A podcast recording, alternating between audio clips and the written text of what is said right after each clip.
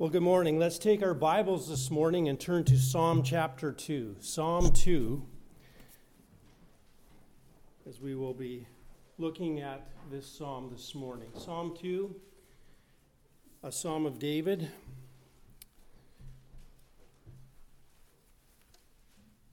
Read along with me in your Bibles this morning as we hear the inerrant word of God this morning. Why are the nations in an uproar and the peoples devising a vain, a vain thing?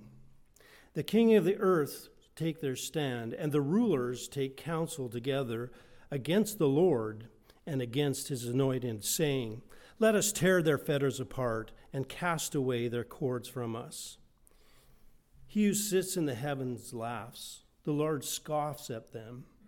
Then he will speak to them in his anger and terrify them in his fury saying, But as for me, I have installed my king upon Zion, my holy mountain. I will surely tell of the decree of the Lord. He said to me, You are my son, today I have begotten you. Ask of me, and I will surely give the nations as your inheritance, and the very ends of the earth as your possession. You shall break them with an iron rod, rod of iron, you shall shatter them like earthenware. Now, therefore, O king, show discernment. Take warning, O judges of the earth. Worship the Lord with reverence and rejoice with trembling. Do homage to the Son, that he not become angry and you perish in the way. For his wrath may soon be kindled. How blessed are all who take refuge in him. There ends the reading of God's word this morning. Join with me in prayers before we go through our text this morning. Gracious Heavenly Father, we thank you for your word. We thank you that you again gave it to us in human language so that we could understand it. You expect us to. You have given us the Holy Spirit to illuminate the truths for us. And so we pray this morning again that your Spirit would be the teacher, that you would take your word and that you would implant it in our hearts that these truths would once again flame our love for you as we see our Lord Jesus Christ again this morning in the pages of Scripture. Build your church here this morning. May you be glorified, I pray. In your name, amen.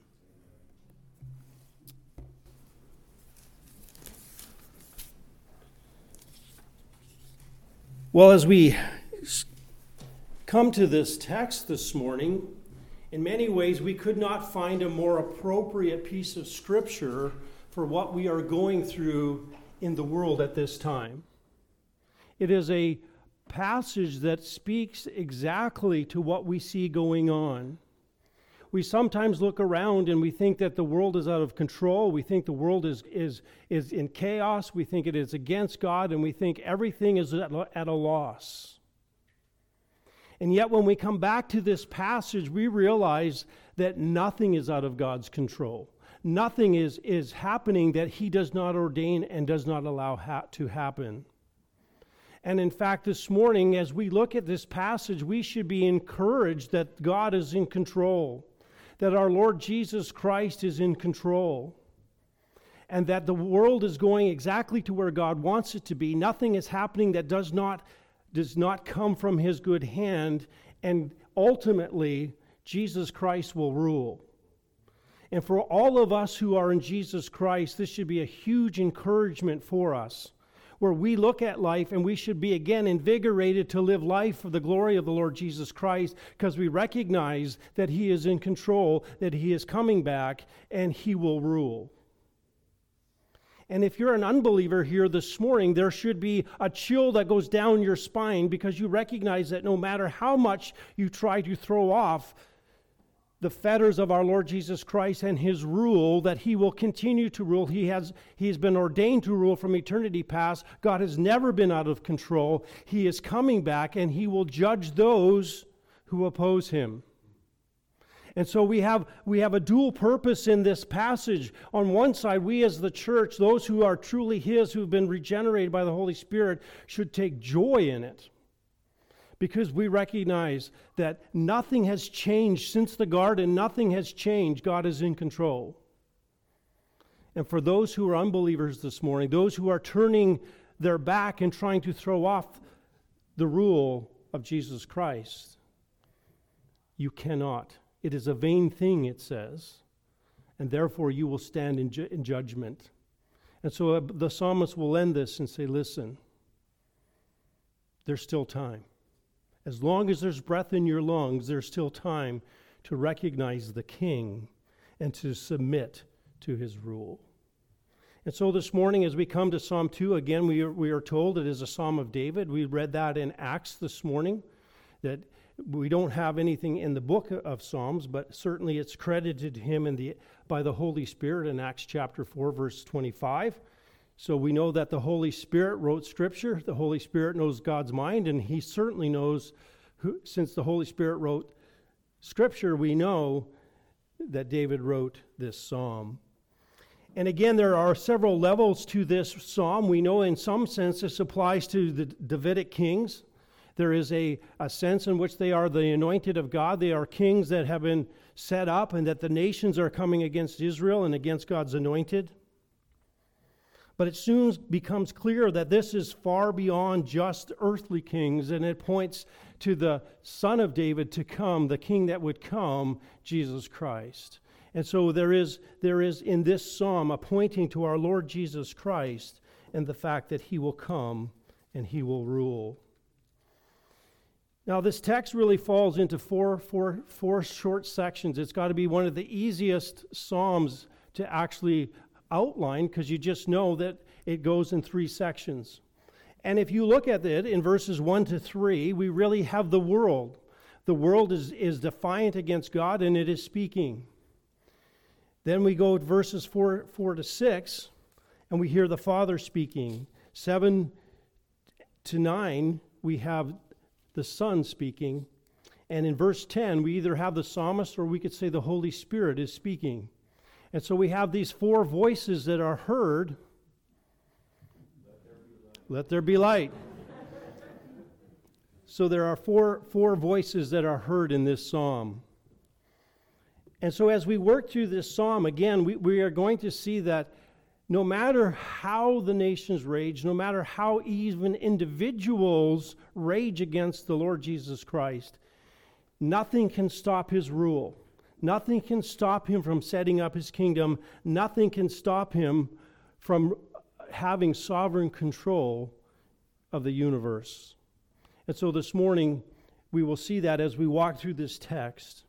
And so we will again, first of all, as we see, we'll see that the I, I was tempted to make an outline. I was trying to make something cute so you could remember. I never do that, so this was unique. So I, I got Dee but I don't know if that actually makes sense at all. So we're going to look at, first of all, the defiance of the nations. We're going to see the indignation of the Father. We're going to see the, uh, I forget, number three. But, and then eventually we will see the invitation. And so this morning we will see these four points in our text.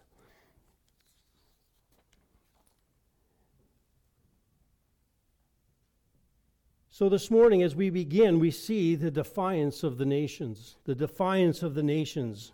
We begin in verse 1.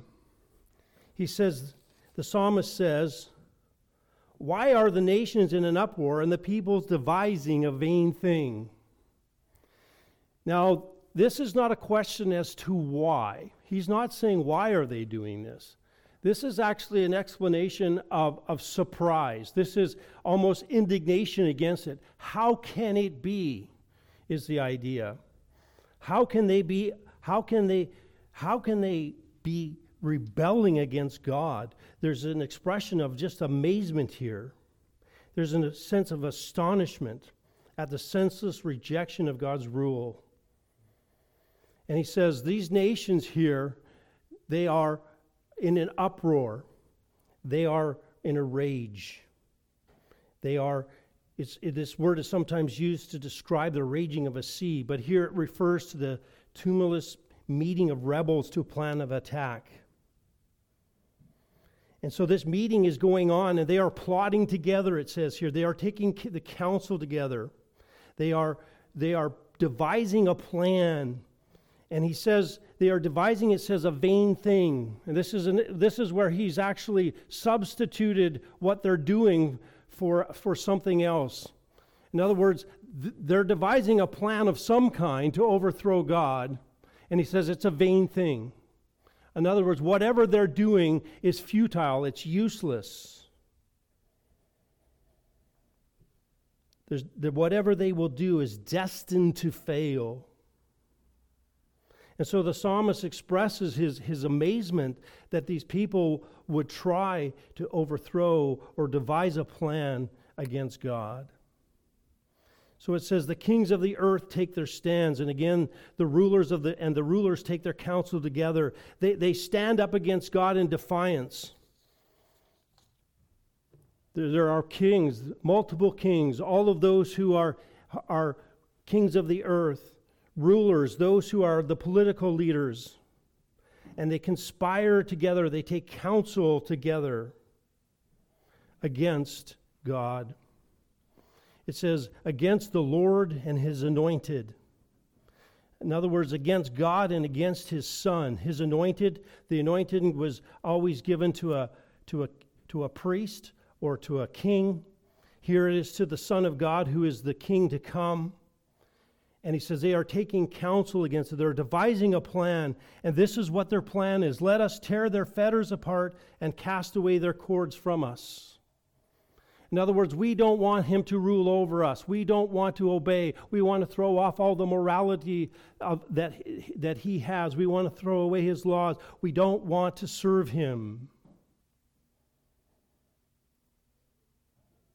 And ultimately, we have seen this from the garden where people where mankind by nature has overthrown the rule of Jesus Christ in each one of them, and the nations and the rulers of the world have continued to do that since the very beginning.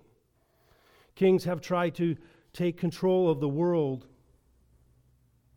In fact, we saw this come together, we could say, in history in, at the incarnation of our Lord Jesus Christ, where we had the Romans and the Jews and the Sanhedrin and all of them coming together to try to go against the anointed one of Jesus Christ, and they crucified him.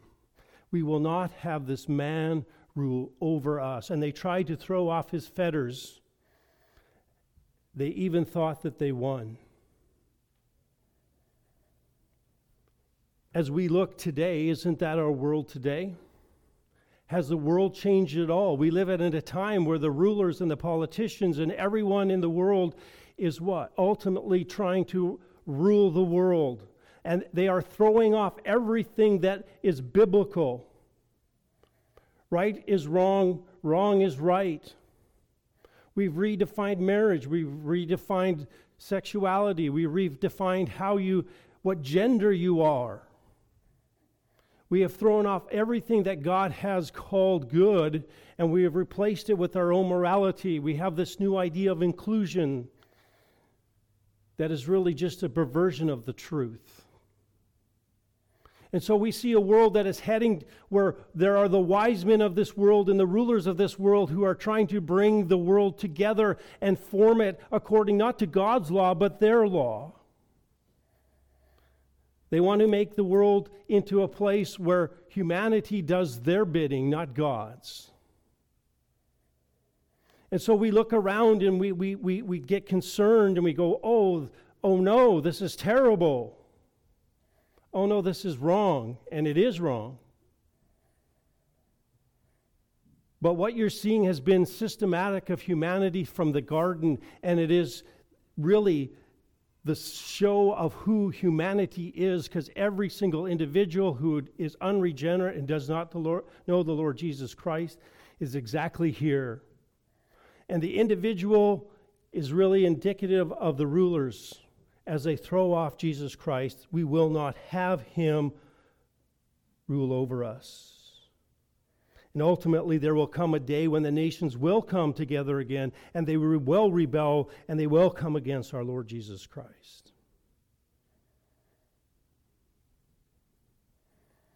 Well, you might say, well, that's not very cheery, Pastor. Well, the good news comes in the next section, right? How does God respond to this? We tend to get worked up and we get upset and we, we have our conversations and we, we talk about how people can't see the truth and we, we, we hammer away on our facts and our statistics. God doesn't do any of that. What does He do? Let's see the indignation of the Father. He says in verse 4 He who sits in the heavens laughs. He laughs. The Lord scoffs at them. Isn't that interesting? We tend to get all flighty. We tend to get all upset. We tend to get in our little circles and talk. We have to make change. We've got to get to our politician. We've got to write that letter.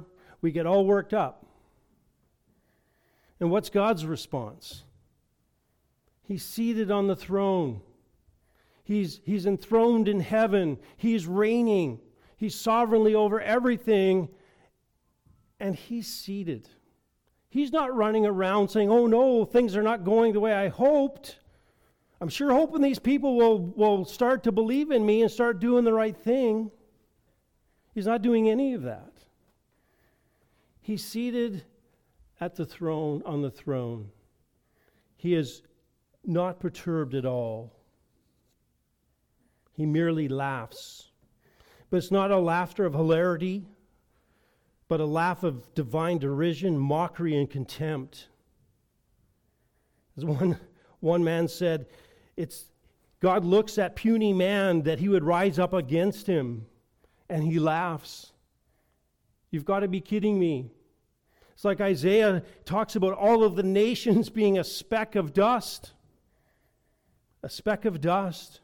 A speck of dust that's so insignificant, small, it can't even be measured. You can't even put it on the scale and measure it. It's so small. And God looks at the nations and all those who rise up against him, and he laughs. The laughter of God in the Bible is a solemn subject, for God only laughs in total derision. It is a laugh of omnipotence, it's a laugh of absolute authority, it's a laugh of total confidence in his ability to destroy all totalitarian world power. He looks at it, it's a speck. Would you get upset? Would you be threatened by a speck of dust? God isn't. God isn't. Psalms 37 13, the Lord laughs at him, for he sees that his day is coming. But you, O Lord, laugh at them you have all the nations in derision.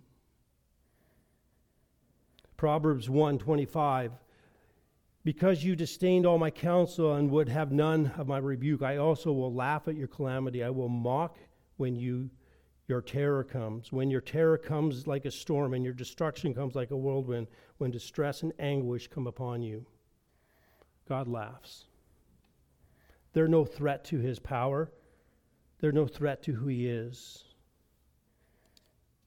he is the Lord, He is the sovereign one. That all the earth fear the Lord. Let the inhabitants of the world stand in awe of Him, for He spoke and it was done. He commanded it and it stood fast. The Lord annuls the counsel of the nations, He frustrates the plans of the people. The counsel of the Lord stands forever, the plans of His heart from generation to generation. God simply scoffs. This is no threat to me. This is no threat to what is ha- taking place. And in fact, their very existence is dependent upon me. I created them. Their plans have no threat to me. But in verse 5, when he is done laughing and scoffing, then things change. Then, then what happens? by his divine laughter turns to fury. Then he will speak to them in his anger. He rebukes them in his anger because of his absolute holiness, moves him to judge sinners. And the Lord speaks and terrifies them in his wrath, speaking of a burning indignation. Again, here, anger has that idea of flaring nostrils and the intense, passionate, furious vengeance of God. God is not a stoic sovereign moved by cosmic unmoved by the cosmic rebellion against him. He is excited in his anger.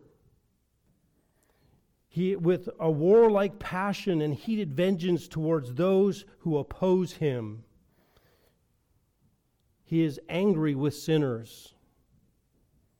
He is angry with sinners.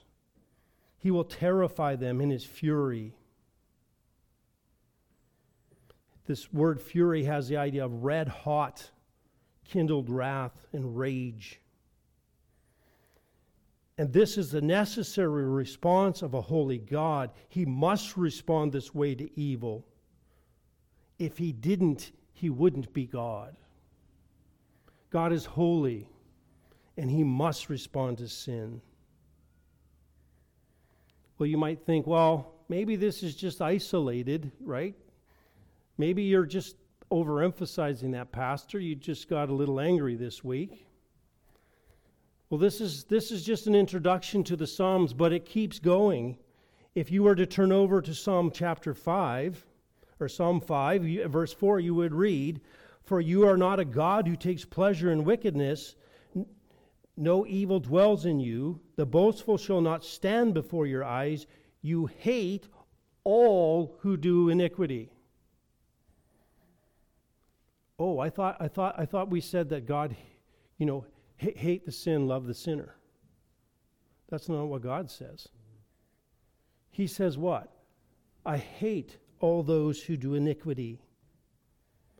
God hates the sinner. Now, He also loves the sinner, but He hates the sinner. God is not neutral towards the sinner.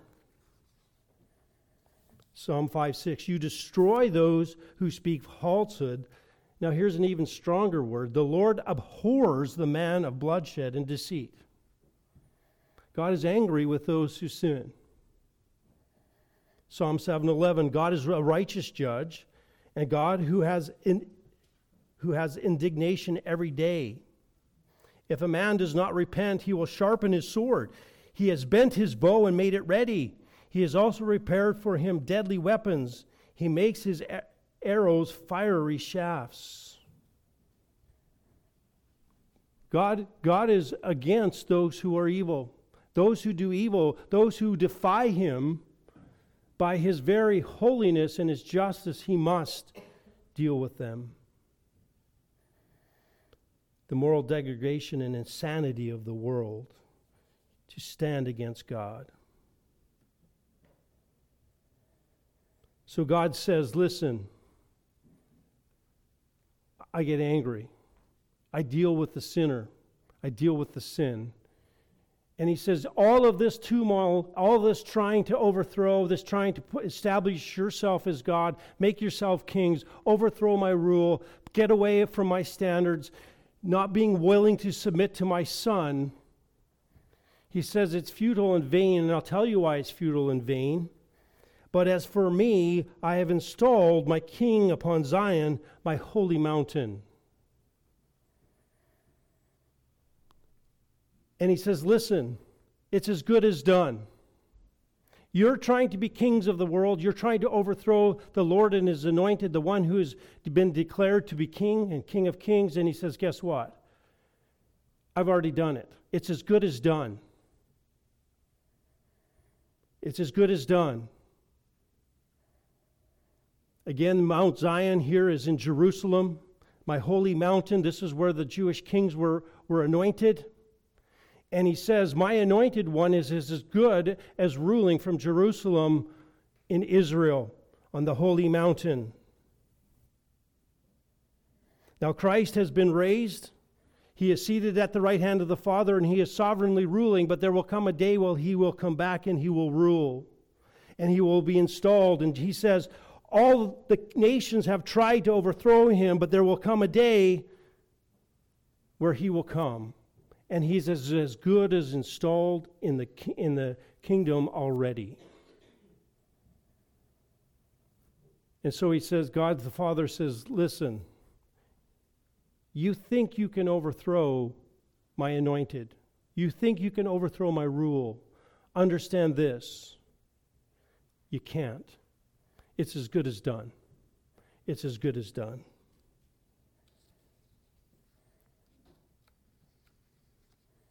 Psalm 110 says, a psalm of David, The Lord says to my Lord, Sit at my right hand until I make your enemies your footstool for your feet.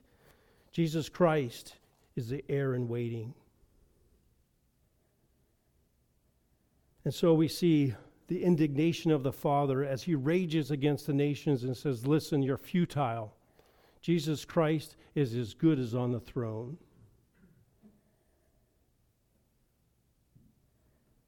Then we see now here the domination of the Son. The domination of the Son.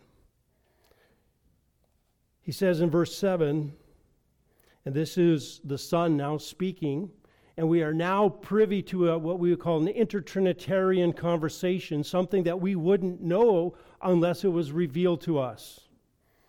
And so we are, we are, getting, we are getting communication between the Trinity here.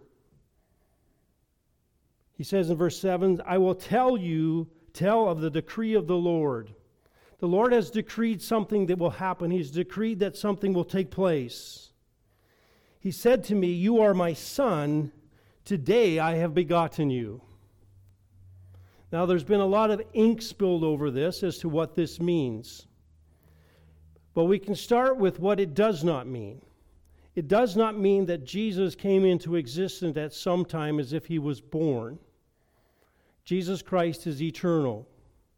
Jesus Christ is part of the, of the Trinity and the Godhead, and so he's not saying that Jesus was born or created at some time in eternity past. So, what does he mean by the fact that he says, You are my son, today I have begotten you? Well, the emphasis here, he says, begotten you is the idea. And if we understand first century culture, when we talk about someone being begotten, we are talking about someone who ha- comes from someone else. And the idea is this My son is begotten of me, which means now he is, he is just like me and he comes with my authority. In other words, he's saying Jesus is the begotten Son of God in the fact that he, from all eternity, has been the Son who comes and has the power of the Father. He's identical to the Father, and he's pointing to the deity of our Lord Jesus Christ.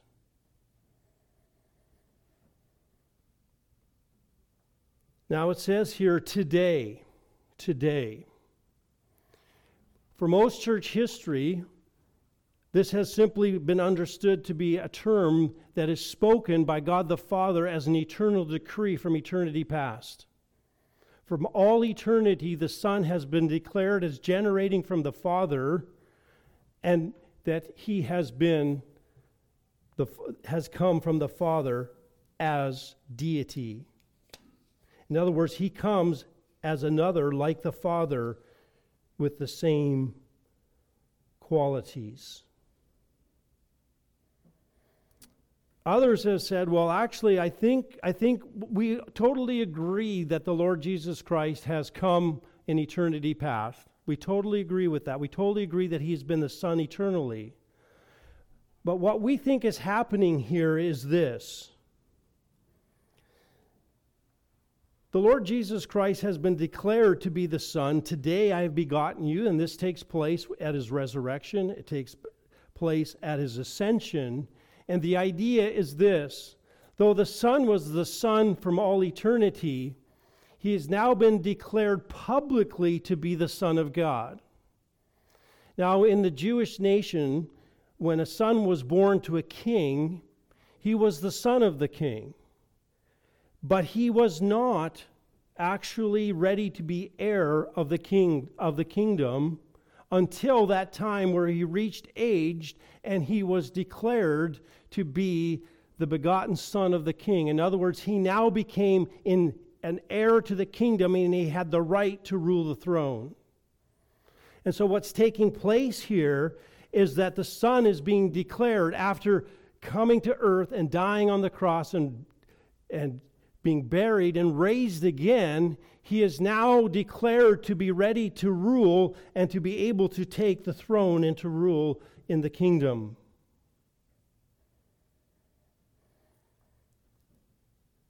Either way, the point is really the same that he is making.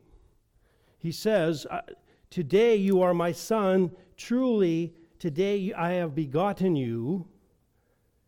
In other words, you are now you are now the divine right to rule. Whether you rule as God, you have the right to rule. Whether you right as you rule as the Son who's been declared ready to rule, you have that right. You are now ready. You now have the ability to rule because of who you are.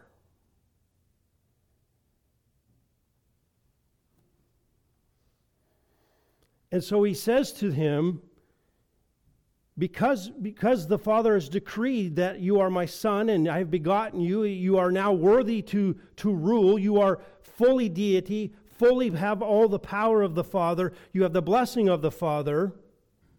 He says, Ask me of me, and I will surely give the nations as your inheritance and the very ends of the earth as your possession.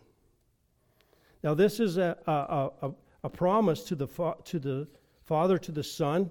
This is a guarantee. It's a universal kingdom.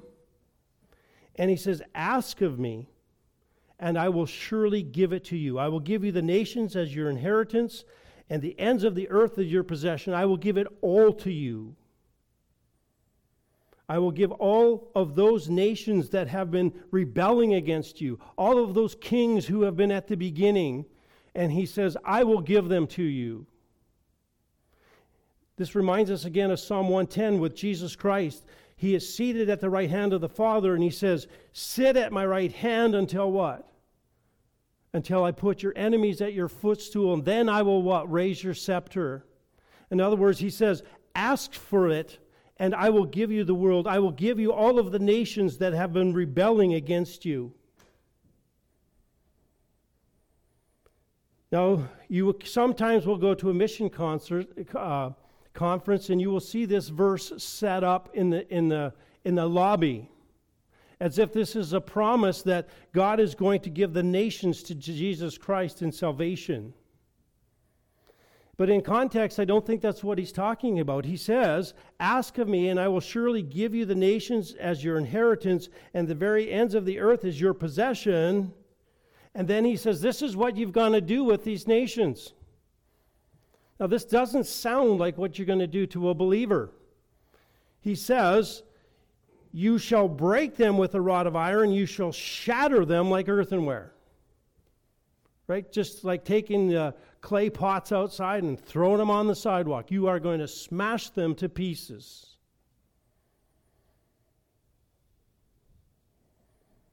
This is the Father's command to the Son destroy the defiant nations. This is what you must do. Again, we echo the words of Revelation 2 26 and 27.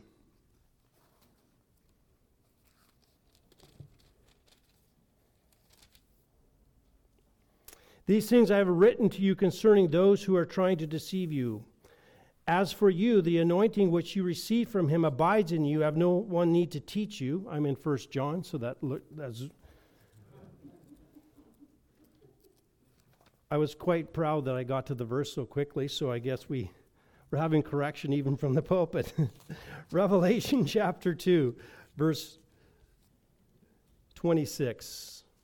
He who overcomes and he who keeps my deeds until the end, to him I will give authority over the nations, and he will rule them with a rod of iron, and the vessels of the potter are broken to pieces, as also I have received the authority from my Father.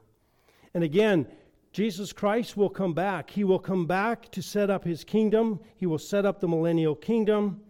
And he will come and he will rule the nations with an iron rod. In fact, if we flip over to Revelation chapter 19, verse 11.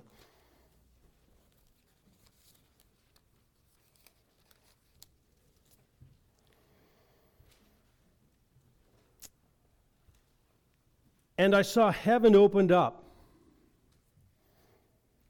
and behold, a white horse, and he who sat on it is called Faithful and True. And in righteousness he judges and wages war. His eyes are flames of fire, and on his head are many diadems. And his, and his name is written on him, which no one knows except himself. He is clothed with a robe dipped in blood, and his name is called the word of God. And the armies which are in the heavens, clothed in fine linen, white and clean, were following him on white horses. From his mouth comes a sharp sword, so that with it he may strike down the nations, and he will rule them with a rod of iron, and he treads the winepress of the fierce wrath of God the Almighty. Again, that sword is, is his word as he speaks. And on his robe and on his thigh, his name, his name has written King of Kings and Lords of Lords. Then I saw an angel standing in the sun, and he cried out with a loud voice, saying to all the birds which fly in mid heaven, Come assemble for the great supper of God, so that you may eat the flesh of the kings, and the flesh of the commanders, and the flesh of the mighty men, and the flesh of the horses, and those who sit upon them, and the flesh of all men, both free men and slaves, and small and great. And I saw the beast and the kings of the earth and their armies assembled to make war against him who sat on the horse and against his army. Again, he will come and he will judge those nations and he will smash them and he will destroy them. He has been granted that. In fact, he has been told, You shall do this. This is what he is called to do. You shall shatter them. And so Christ will come again. The Son will reign supreme. He will reign over his enemies and he will execute judgment on them for their rebellion and their rejection of him. And he will dash them. He will judge them, and ultimately they will be thrown into the lake of fire. And so, all of this tumult that we see, and all of the raging that we see, and all those people who reject the Lord Jesus Christ must recognize that Jesus Christ is as good as reigning. And when he comes, he's coming in judgment for those who have rejected him.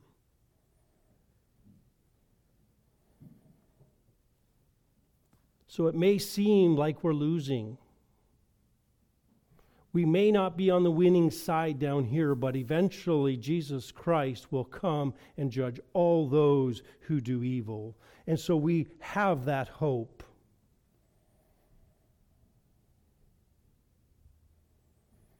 Well, in light of this coming judgment, in light of what Christ is going to do, in, in light of the fact that no one can throw off the shackles of our Lord Jesus Christ, because he will either be Lord of your life by you submitting your knee to him, or you will bow because he will force you to bow in judgment. In light of that, here's the invitation of grace. He says, Now, therefore, O kings, show discernment. Take warning, O judges of the earth. Now, therefore, in light of what I've just said, in light of what I've just said, in light of what you've just heard, be wise, be warned, rulers of the earth. Take heed, recognize what is coming. He's pleading with them, O kings, show discernment, show insight. Let yourself be instructed by what you've heard and what you see. Wise up. Take warning, receive instruction. He appeals to them to reason together to see what, he, what they have been just told.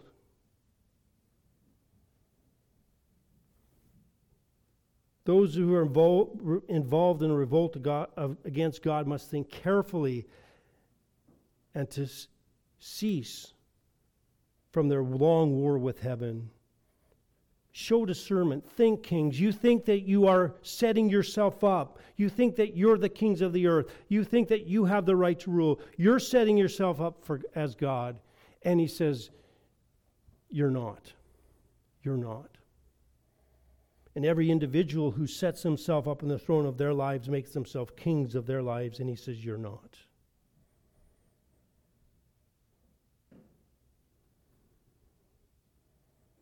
Isaiah 118 says, Come now and let us reason together, says the Lord. Though your sins are as scarlet, they shall be white as snow. They are red as crimson, they will be like, like wool. If you consent and obey, you will eat the best of the land. But if you refuse and rebel, you will be devoured by the sword. Truly, the mouth of the Lord has spoken. Come, reason, think. Here's a call for mercy, a call of grace, an undeserved call to grace. As God now extends his grace to those who are against them and calls them to repentance and worship. Worship the Lord with reverence, he says, and rejoice with the trembling. Instead of resisting God, sinners must turn around and serve the Lord with fear. They must realign themselves, they must realign their allegiances, and they must serve the Lord Jesus Christ. Come before him, bow before him, Come, give him the glory. Surrender your life to him. Come low, ascribe glory to him. Do reverence. Take God seriously. No longer serve yourself, no longer serve your own interest, but yield your service to God. This involves a changed heart that is filled with fear and awe and reverence of God.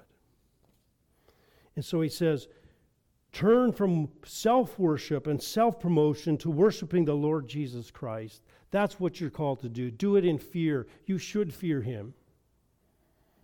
There's a fear that you say, Well, I, I don't want to displease him, but then you should also be very afraid of him if you're disobeying him. You should have no comfort at all if you live in disobedience to him. Then he adds, rejoice with trembling. Kind of an odd couple of putting words together. But in, in one sense, trembling and recognizing there's a reverence before God keeps the, what, the, the rejoicing and the joyful expression in reverence where it should be. It's done with the proper a- attitude. So we must be finding our greatest pleasure in God and submitting our pleasures, our deepest reverence to Him. And so he says, Listen, judgment is coming. Judgment is coming. So think about this. This is what you are called to do. And we could really say that we're, we're getting the John 3.16 of the Old Testament here, where we are called to worship the Lord Jesus Christ, the sovereign one, and we are to worship him. He says in verse 12, do homage to the Son. Literally, it says, kiss the Son. Kiss the Son. Now, this is not, this is, this is, this, sin, this kiss here needs to be understood in context. When a king would conquer another king, the conquering king would have the king that he has conquered, and he would drag that king into his palace and the conquered king would kiss his feet. And it was a sign of submission. It was a sign of, of gratitude, recognizing that he was lucky to be alive and that he was willing to now to submit to the service of the new king. And so he says, do the idea is do homage here, do respect. There, there's a sense in which we, we, there's an affection for the Son, but also recognize that you are submitting to Him and that you are recognizing His right to rule over you. And that it is only by His mercy that you live. It's, and it will be only by His mercy that you live spiritually as well. And He says, Do homage to the Son kiss his feet, submit yourselves. This was done by, by the kings. This would happen when Samuel anointed Saul. And so the idea here is repent, submit to the Son. Notice he says, that he may not become angry. That he may not become angry. In other words, this the time is short. The time will not always be there for you to be able to give homage to the Son. There will be a time where the door will be shut. The time of on the hour of grace will be past and he will become angry. He's angry now, but he will express his anger and he will execute his anger. And so, loving devotion, loyal allegiance, and service to the Lord Jesus Christ are required lest he become angry. And he says, And you perish in the way. Perish here is, has the idea of eternal destruction. You are destroyed in your way.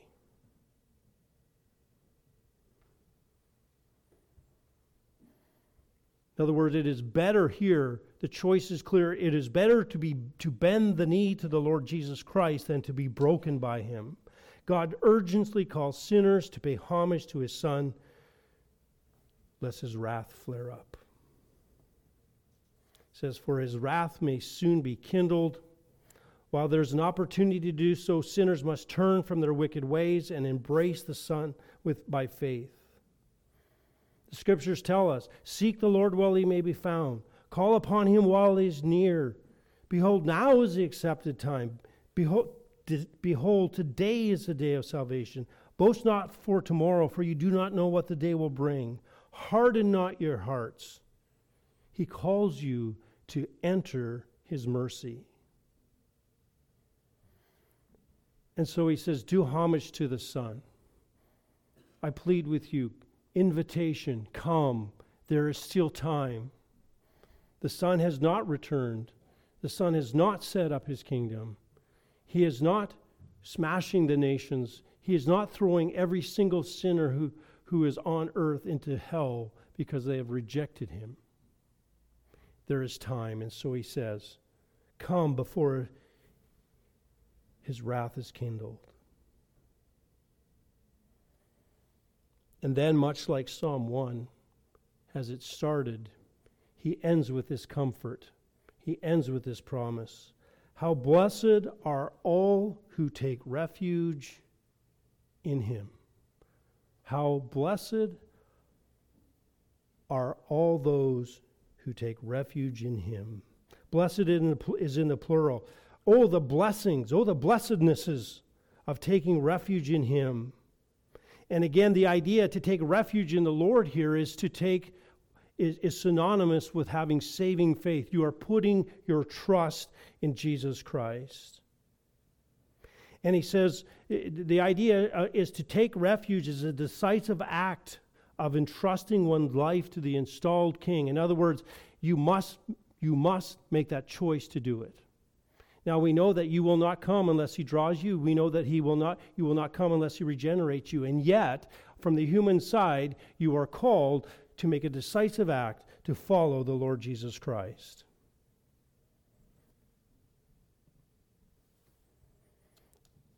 We are to put our trust in him, and when we put our refuge in him, then we are blessed we have all the blessings that we have, that, that we need for life and godliness. He's given us all, we sit in the heavenlies with Jesus Christ. He's given us all things for this life and for the next. And so we have the blessings of God in our life who empowers us to live in obedience, to gives us grace every day, who gives us the joy of the Lord found in him and he says, How blessed are you? And for us as the church, as we sit here, we recognize the world is not out of control. The kings of the earth are not going to win, they will never overthrow the rule of God. God has declared the beginning from the end, He has declared how it will be, and He is simply allowing the world and He is moving the world to where He wants it. And we never need to fear. We never need to look around at the circumstances and, and fear.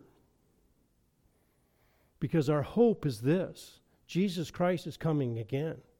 Jesus Christ will rule, and Jesus Christ we will see face to face and all the evil that is done in the world and all the evil that is done to us and all of the kings and all of their all of their rebellion against God will be dealt with by a just God who knows all things, has no witnesses, he is judge and jury, and he will He will deal with it righteously and justly.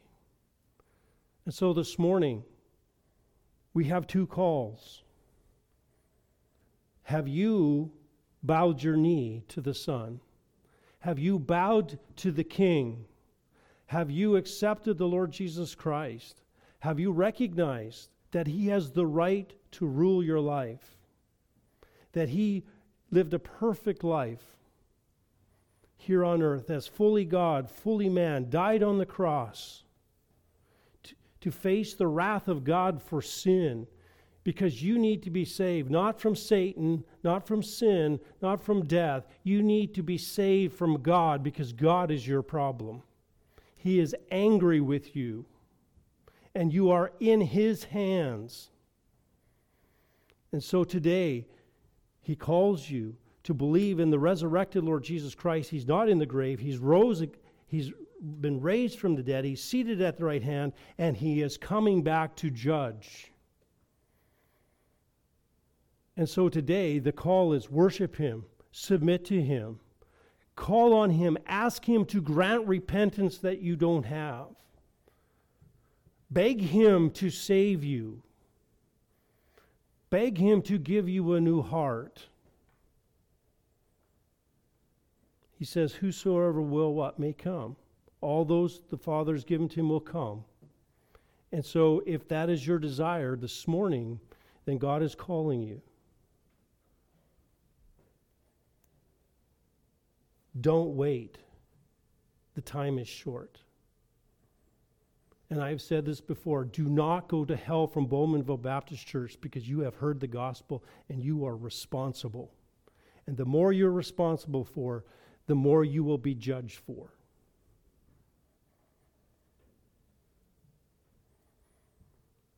Now, for you believers this morning, rejoice. Rejoice. God is on his throne. God is sovereignly ruling. Jesus Christ is coming back. He will rule. He will restore all. We have nothing to fear. The world is not out of control. The rulers of this world will never overthrow God's plan. And so we have to look forward to that time where Jesus Christ will return and he will right all wrongs. He will rule, he will set up his kingdom, and we will rule with him.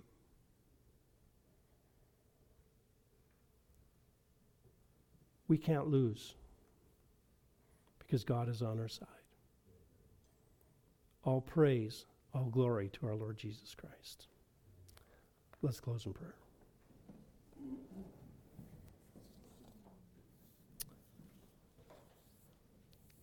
Heavenly Father, we thank you for this text this morning. And we thank you that we have been reminded again that one, at one time we were rebellious to you, and we sat with the kings and we conspired against you, but you saved us. You called us out. And now, as we watch the nations rage against you, we recognize that you are sovereignly in control. That Jesus Christ is coming back and he will reign. He is coming back and he will judge. And we thank you that we will not be in that judgment. But we will rejoice to see him. We will see him face to face. And we will dwell with him forever. And so, Heavenly Father, may we be encouraged to keep our, our eyes on our Lord Jesus Christ, and that we would not fear this world, but look forward to that time when Jesus returns. We thank you for your word. May you be glorified in the worship of your church this morning, I pray. In your name, amen.